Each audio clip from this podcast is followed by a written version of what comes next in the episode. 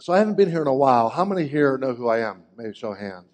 Those of you who don't, my name is Jeff Winters. I pastor a church in, uh, in Pennsylvania.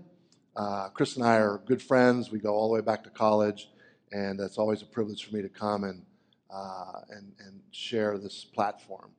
Um, so thank you so much for the invitation, everybody. Now we're looking at a new year. Uh, let's listen to Tim just kind of talk about the new year and possibilities and so forth. How many of you do New Year's resolutions? Do you do those? I think some people, you know, we kind of, maybe not officially, but we kind of loosely kind of think about it. My New Year's resolution this year is to keep my New Year's resolutions. So I think I'm going to do pretty good this year. I'm not sure, but uh, but we all do that, don't we? Try to lose a few pounds, stop a bad habit, stop smoking, or you know, it's kind of whatever. Try to try to you know, it's, a, it's kind of you have a fresh start. Uh, that's the way Tim talked about it, and I like that. It's a good time to do those kind of things. So, one of the hardest things to do as a as a as a pastor, you go to speak somewhere. I'd much rather come in in the middle of a series and Chris give me a topic and you know just kind of talk about that, and and that works out well for me. But to come in and not have any, there's no context, just kind of a one-off kind of message, it's kind of hard. So I thought uh, you know, tomorrow being New Year's Eve and New Year's resolutions, I thought we'd talk about uh, maybe uh, something that we can all think about through this year, and that is making a New Year's resolution to uh, in our in our attitudes, like maybe try to uh, have an attitude that of Christ. And so there's a scripture that we're going to use as kind of a kind of a launching pad that's Philippians 2 5. And it says this Your attitude should be the same as that of Christ Jesus. Well, that's, that's pretty big, isn't it? Your attitude should be the same as that of Jesus. Well, it's not, you know, a lot of times we, we say things like, uh, well, you know, Jesus was God and, you know, he could do those things, but I'm, I'm human and I can't. Let's, let's just think about, you know, Jesus' humanity as well. He was, he, he was just like you and I. And he had the same, uh, the same uh, access to God that we have, access to the Holy Spirit that we have to help us in our life. And so I think if, this, if Paul's saying here, your attitude should be the same as that of Christ, then I think it's possible. I really do. So for a few minutes here, we're going to talk about attitude. Chuck Swindoll said this, and I, I would tend to agree with him. He said, he said, I'm convinced that life is 10% what happens to me and 90% of how I react to it. You agree with that? 10% of what happens to me and 90% of how I react to it. And so it's with us, you and I. See, here's the truth is that we are in charge of our own attitude. Attitude is a, is a, is a, a choice that we make. You know, we decide how we're going to uh, how we're going to respond. So we're going to be looking at some of the things that Paul says in this uh, in his book to the Philippian church. Now, a little bit, just a little bit of background. I know background can be boring sometimes. But it's kind of important to know. Paul wrote this letter to the Philippian church, uh, and we'll talk about the reasons why he wrote it in a minute. But he wrote it from a Roman uh, jail. He wrote it from a Roman prison. It's probably a probably a, like a, a, hole in the ground, kind of like a, he was dropped down into. It was probably cold uh, and damp. and from there, he writes this letter to the Philippian church. And if you know much about the Philippian church uh, or know much about the book of Philippians, it's one of the most uh, like joyful books that uh, Paul had written. Matter of fact, he uses the word joy more often in that book than, than any other thing that he wrote. so let's talk about uh, Philippi for a minute. Philippi uh, is a provincial Roman city. Uh, Mark Antony uh, had many of his uh, soldiers that were kind of kind of stationed there in Philippi. So Philippi was a, had a very strong uh, Roman culture, and and the ways in Philippi were very much Roman ways so I, I, I, tell you that to let you know that there was a lot of pressure on the church in Philippi. Um, and then, you know, from outside, a lot of cultural pressure, societal pressure on the church. You know, not, not too much different from today. And then also within the church, there was a problem in the church between uh, a couple of women. Uh, their names are Euodia and Syntyche. I think that's how you pronounce their names. I thought Chris would maybe pick one of those two names. What beautiful names, huh? For a, for a girl. And, uh, and I, I also offered to him Jeffrina. Isn't that a beautiful name? I mean, you don't hear that too often. I said this is unique, and uh, they didn't they didn't go with that. So I'm not exactly sure why. But anyway, so Paul Paul's writing to this Philippian church, right? And there's these two women, Euodia and Syntyche, and there and there's a problem between them. And this problem is uh, he understands this problem is growing. And what Paul's worried about, I think what every pastor worries about, is when there's issues like that in the church, is that if they're not dealt with, if they're not taken care of, what happens? Well, they tend to fester, right? They tend to kind of get get uh, uh, kind of spread throughout the church. Even what happens? Somebody takes you know Syntyche's side, and someone takes Euodia's side, and right, and there begins this this division starts happening in the church. Aren't you thankful that that kind of stuff doesn't happen today? Yeah. And so there's a potential, let's face it, there's a potential for the church to be divided. So, so here, here's, the, here's the deal. Here's like the, uh, what this letter is about. This letter is about trying to, um, trying to uh, promote an attitude adjustment in the church. First off, for these two ladies, right? An attitude adjustment. That's what they need. Uh, but not just for them, for the whole church. Because let's face it, you know, sides get to be taken, right? Uh, I know there's some issues that go on in all churches, and whether it's a family or, or between two families, and you know, and each of those families have their own friends and so forth, and so there gets to be this divide, and so and so Paul wants to kind of nip this in the bud right away. But I think it's also for us today. Um, think about your own life for a minute. Is there anybody in your life that today that you're having trouble with? Maybe it's somebody at work. Maybe it's a coworker. Maybe it's a boss. I don't know. Maybe it's even maybe it is even someone in church. But there's someone who who you have. Uh, and try to be honest with yourself. That's one of the hardest things to do, right? Uh, who you have developed an attitude with an attitude with. And you know what I'm talking about when I say attitude. How many watched uh, Christmas movies over the holidays? You watch them? How many like the, um, the Santa Claus movies? Remember the one Santa Claus movies where the elf comes to break him out of jail? And he says, We're your worst nightmare, right? Elves with attitude. We don't know what we're talking about when we say that, right? Attitude. Is there someone that that, that, you, that when you see them, when you see them, you only see them or, or frame them in the context of the, of the issue, the dispute, the problem that you're having.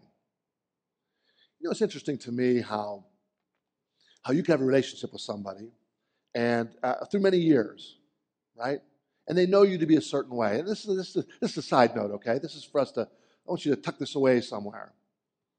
And then something happens, right? You know them to be a, a kind person, a generous person, a good friend. And then something happens. They do something that you, uh, it upsets you, and it's maybe you even feels against you. Are you with me so far? And then, and then you base, you base your relationship with them from that point on based on that one issue. Here's a piece of advice. Think about, remember, the way you know them to be. You know them to be, maybe you've known them for years, you know them to be kind and considerate and, and a good friend and always there for you. And, and this thing is an anomaly, it's not like them. Don't, don't base everything from that point on based on that one thing. You wouldn't want anybody to do that to you, would you? Right? Anybody, anybody ever have a bad day? Ever have a bad day? Uh, Michelle and I were, were watching a movie the other day it was it was one of these Christmas movies, right? And and in the movie, uh, this this this this woman in the movie, she's having some issues that no one knows about, and she kind of like uh, you know, uh, just having a bad day or whatever, right? And and the guy just kind of, you know, they have this rift, and she ends up leaving and everything. And Michelle's like, you know, can't, can't, can't they understand? Can't they understand it's just a bad day or whatever? I looked at her and I go, kind of like you and me, right, Michelle? I mean, because we don't know what the other one's going through, and we, and we have a tendency to judge based on this one thing. So here's what I want to talk about, because it's bigger than just these two women in this church. It's it's bigger than even just your issue that you might have with somebody, and that is this: talking about how is my attitude? How is my attitude? So the first thing I want to do is talk about two issues that have to do with attitude, and the first thing is this: uh, ask yourself, what is my what's my motivation? What's my motivation? We're going to unpack this a little bit. In other words, uh, in your relationship with somebody, what drives you? Paul writes in his letter this in Philippians 2, 3, and 4. He says this Do nothing out of selfish ambition or vain conceit. Rather, in humility, value others above yourselves, not looking to your own interest, but each of you to the interest of the others. So we need to unpack this a little bit, okay? Let's look first at selfish ambition. Usually, selfish ambition, the reward for a bad motivation is usually money. So let me the best way for me to talk about this is chickens. Anybody own chickens? Anybody here raise chickens? Anybody? A couple people. I, I, I raised chickens for a time. Let me just talk about chickens just for a minute because uh, they are they are amazing creatures, and they have they they order their society, uh, their little chicken society, in in a certain way. Anybody know what that's called? Anybody know what it's called? It's called a pecking order. It really is. That's where we get that term from. And so that's the way they order their society is pecking order. Now here's the thing about a pecking order. Life is good if you are where? At the top of the pecking order.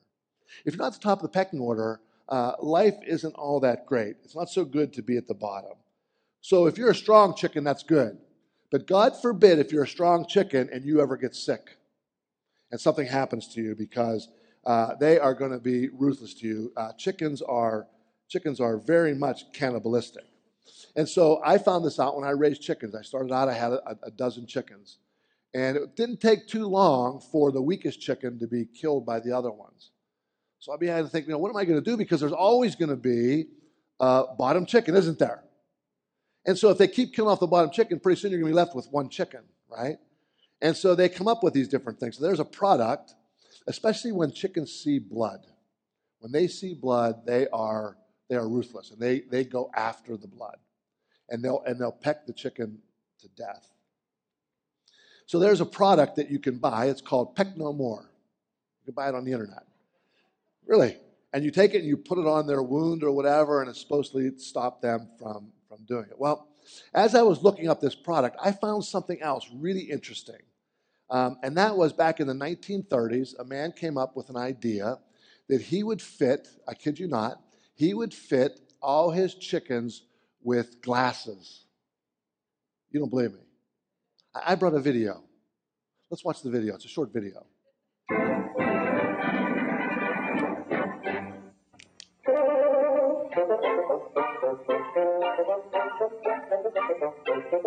Colfax, Washington. Cure for poultry cannibalism. Chickens love red blood. If one cuts herself, the flock promptly pecks her to death. The cure? Spectacles. Rose colored glasses to neutralize the sight of blood. Horace Kincaid fits his entire flock, 4,000 hens, with these barnyard bifocals, and saves five chickens out of every hundred. Oh, there you are, Mr. K. For feeding, they look under the hinged lenses. But for looking straight ahead at other chickens, they get the stoplight. After a fitting and a pep talk, each bird becomes a good neighbor with a rosier outlook. It's a whole new world for the girls. Everybody looks like they've just had a henna ring. Yep, we're in the pink, but darned if I'm going to lay red eggs for you this Easter.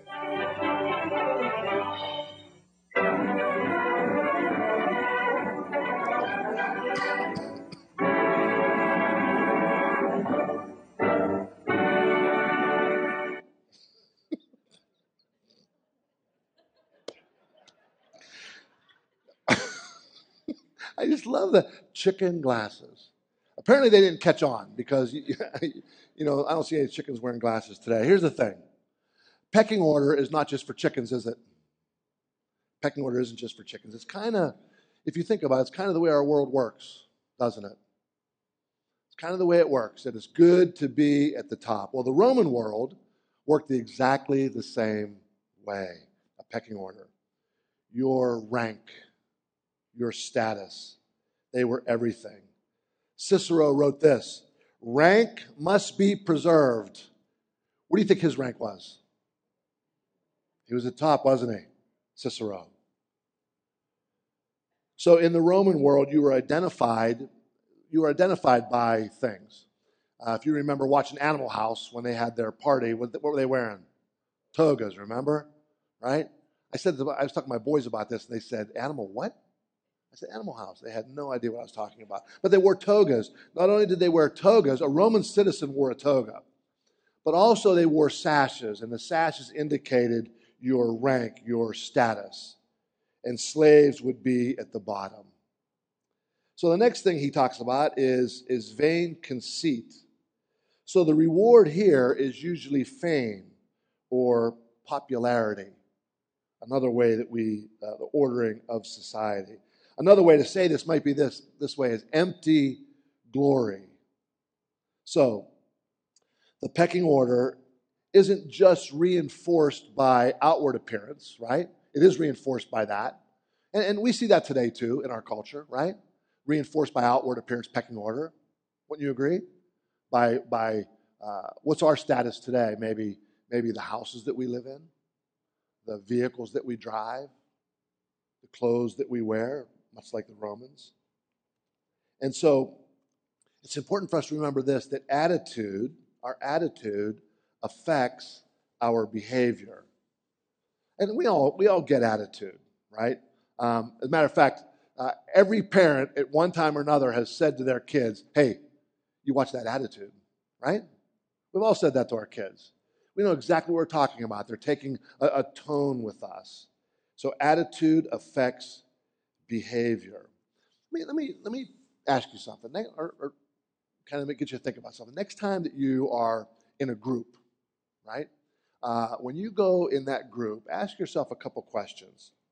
Um, who gets in, in your group of friends or, or wherever it is, whether it's colleagues, who gets to dominate the discussion? Right? Who gets to dominate? Or another way to ask is this who gets to interrupt who? Hey, it's interesting. I a couple, a couple of my friends. I have a friend down in Florida, and he uh, he owns a couple businesses, and and he's kind of a he he designs things. He into cutting and welding uh, his company, so he's designed torch tips and so forth. And and I introduced him to another friend of mine in Ohio who is a patent attorney, and so they kind of got together, and you know, so my friend Roger, who's a patent attorney, does some work for Jeff down in Florida and he has some patents with him and so forth. And so I was talking to my friend Roger one day, and he had to uh, have a meeting over an issue with one of his companies, right? And they were in this meeting, and there were a bunch of people sitting around the table. There were there were lawyers, there were engineers, there were all these people, right? And so Roger is uh, he's an uh, electrical engineer. He's a uh, you know he's a lawyer, and so he's doing a lot of the talking, discussing this issue that happened and everything. And and, and, and there's some other engineers giving this feedback. And, and so one of the things Roger always you know, thought to himself was, you know, you want to try to be the smartest person in the room, right? And so he's at this table and discussing this. And after a good long time of discussion, finally my friend Jeff speaks up. He'd been quiet this whole time. And he speaks up and he said, Well, let me, let me explain a few things to you. And he began to explain uh, how this, this product worked, how it was supposed to work, all this stuff. And my friend Roger sat back and he said to me, mm, that he's the smartest person in the room. But isn't it true? We, we do that. We, we, we evaluate and we look and we, when we go into a situation, we want to be that person. We're always trying to get the upper hand. So Paul says something amazing. It's always bothered me, to be honest with you. Uh, it's always bothered me because I, I, guess because as a younger man, I didn't understand the word. He says this He says, In humility, consider others first. So there's another translation. And that's the one that kind of stumbled me a little bit. It said this uh, In humility, consider others better than yourself. I used to have trouble with that, thinking, really, is that what we're supposed to do? Philippians 2 5 and 6 back, go back to it says this Your attitude should be the same as that of Christ Jesus, who, being very nature God, did not consider equality with God something to be grasped. What does grasp mean? Well, one way of, one way of putting it is to, uh, to take hold of a prize. Another translation, it won't be up on the board, but the 2011 edition, don't know, maybe they do have that one, it said this Who, being very nature God, did not consider equality with God something to be used to his own advantage. And that's, what, that's kind of what we think about Jesus, I think, sometimes. And that's our, that's our, our, our escape mechanism, right? Is that, while Jesus used his deity to his own advantage to be the way he was in the world. Don't we? Let's be honest, right? Well, he used his, I'm not God, he is God, and so sure, he could be that way. But this scripture tells us this is that he did not do that. He did not do that. He didn't use it to his own advantage. And so we always want the advantage, don't we? If you or I had that, I'm sure that every one of us would use it uh, every chance we got. Do you ever watch, uh, would be like uh, uh, Bruce Almighty, wouldn't we? Right? If you had those abilities, you would use all of it for your advantage. Well, this scripture tell us, tells us Jesus did not do that. And he's our example and he's our role model. And so that's why I wanted us to look at this. So, so motivation. What's your motivation? Why is it that you behave the way you do? Now, something for you to ask yourself. I can't, I can't ask that. I can't talk about that for you. You have to ask yourself, what is my motivation? Why do I do the things that I do when I'm, when I'm in a situation? And the second thing is this, and, and it's interesting because Tim talked about this when he was uh, talking about Orchard Grove. He talked about mission. The second thing is, what, what is my core mission? Do you have a core mission in life? Why is it that you, that you do the things you do? Why do you do the things you do? Because mission, your mission, your, your why, will fuel your motive, your motivations. So it's important for you if you say, Well, I, I really don't know. I don't know. I don't really have a, a mission. I don't really know why I, I, I exist. 2 Corinthians 8 9 says this For you know the grace of our Lord Jesus Christ, that though he was rich, yet for your sakes he became poor, so that you, through his poverty, might become rich. What was the motivation and the mission of these people? Um, it was the pecking order. They wanted to always get ahead. You think about it. What did the what did the Jews in the time of Jesus? What were they thinking? What did they what did they expect from Jesus? They expected Jesus to come in and, and, and right the pecking order. Hey, we're God's people, right? We're God's people, and Jesus is going to come, and once and for all, he's going to overthrow Rome. They're at the top of the pecking order, and he's going to right that. And what we're going to do, he's going to put us at the top of the pecking order. When all along, Jesus came to do what? To destroy the pecking order once and for all, didn't he? He came to do away with the pecking order. So the question becomes this how do you and I, how do we live out the attitude of Jesus? Paul in Philippians 2 7 and 8, he said this. This is about Jesus. Rather, he made himself nothing let me just stop right there for a minute. Not high on our list, is it? Make ourselves nothing. No, no, no, we, no, no. We want to make ourselves everything. We want to make ourselves the look as good as we can, be as high as we can. He said he made himself nothing, taking the very nature of a servant, being made in human likeness, being found in appearance as a man, he humbled himself, became obedient to death, even death on the cross. See, friends, he, he came to bring us life. John 10:10 10, 10 says this. it says Jesus came to give us life in its most abundant form. Now, listen, we, we, have, to, we have to get this. We have to understand. Jesus came uh, for different reasons, right? But one of the things it says he came to give us life in its most abundant form. So he came to show us what it means to really be human and how to live that life. He came to bring us life by, by destroying the pecking order, ironically, that killed him. The pecking order is what did it.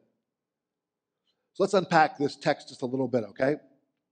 The first attitude of Jesus we know is humility. Is humility. It says this, he made himself nothing. Jesus himself tells us this in Matthew 11, 29. He says this, take my yoke upon you and learn from me. You know what a yoke was? A yoke was a rabbi's teaching, right? A yoke.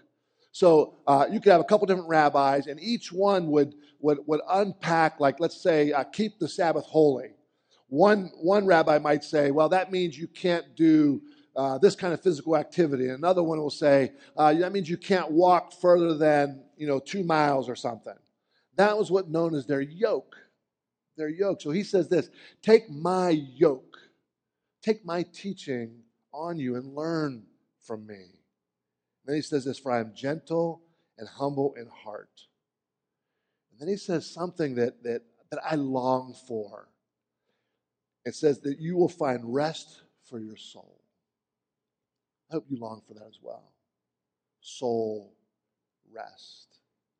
But how do we get soul rest? By taking his yoke, his teaching on us to learn from him. He said, because he's, he's gentle. Would people use that to describe you? I'm afraid that people wouldn't use that word to describe me. I don't think if somebody, if you would ask somebody, would you tell, tell us about Jeff?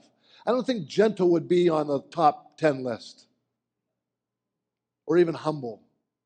But they don't know me. I'm, I'm a super humble. I think I'm the most humble guy in my church, actually.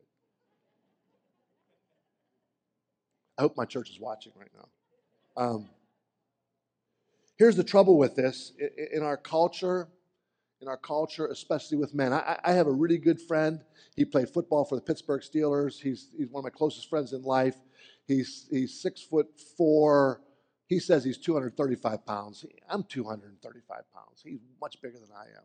He'll, he'll swear to it, though. But anyway, we, we, we, we joke about this. We talk about manhood, right?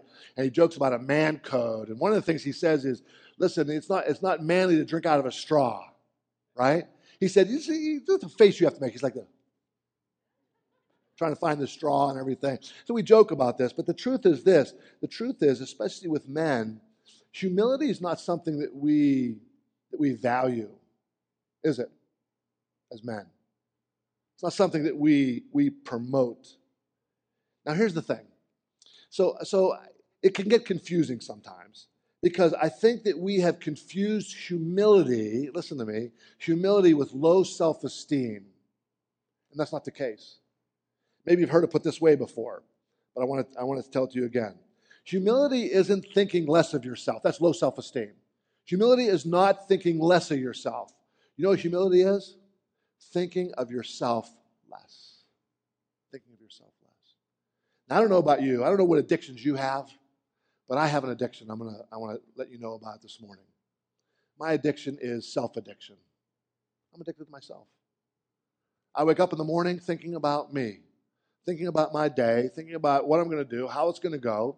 And so recently, let me tell you about my life just recently. I know I have only a couple minutes left, but just recently, my, my aunt had uh, uh, cancer surgery. She had a lobe removed of her lung. She, you know, she was scared, uh, afraid for this. We were at the hospital with her. Everything went well.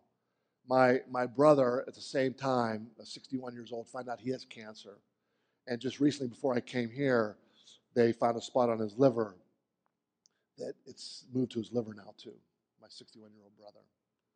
My son Brock, you all know Brock, he, a couple weeks ago, he's fine, but he, he totaled Michelle's car. Not only did that happen, we got a rental car, and Michelle was driving the rental car, and she wrecked the rental car. Now, listen, my aunt had cancer, not me. My brother is facing the same diagnosis, not me. my son was in the car accident, not me. Michelle wrecked the rental car, not me. But you know what? Throughout all that, you know the only thing I could think of? How all those things affected who? Me. Me. It's called narcissism. I don't want to be like that. I, I, don't want to look at everything like that and say, how does it affect me? I want to, I want to, I want to grow and I want my attitude to change and be that of Jesus and be and be humble and think of myself less. Consider others first. How do they feel? Michelle, I, I was telling somebody about this. Michelle goes, you know, you don't even think about how any of this affects me. And I thought, you know, you're right. I haven't. I haven't. Oh, I can't get my own self out of my own mind, but I want to. I want to be like Jesus. I want my attitude to change. I want to take his yoke upon me. And I want to learn from him. I want to be gentle. And I want to be humble. The second thing is this. So the first one is humility. The second thing is servanthood. He said, taking on the very nature of a servant. How was Jesus adorned? How, what, what did he wear? Well, from the very beginnings, it was humble, wasn't it? It was meager. He didn't come, even though he was ultimate royalty, he didn't come dressed as royalty, did he? Matter of fact, we just celebrated Christmas and he was wrapped in just this cloth as a baby. The slave attire he was wearing, not of nobility. John 13, 3 through 5 says this Jesus knew that the Father had put all things under his power and that he had come from God and was returning to God. So he got up from a meal, took off his clothes, outer clothing, wrapped a towel around his waist. After that, he poured water into a basin and began to wash the disciples' feet, drying them with the towel that was wrapped around him.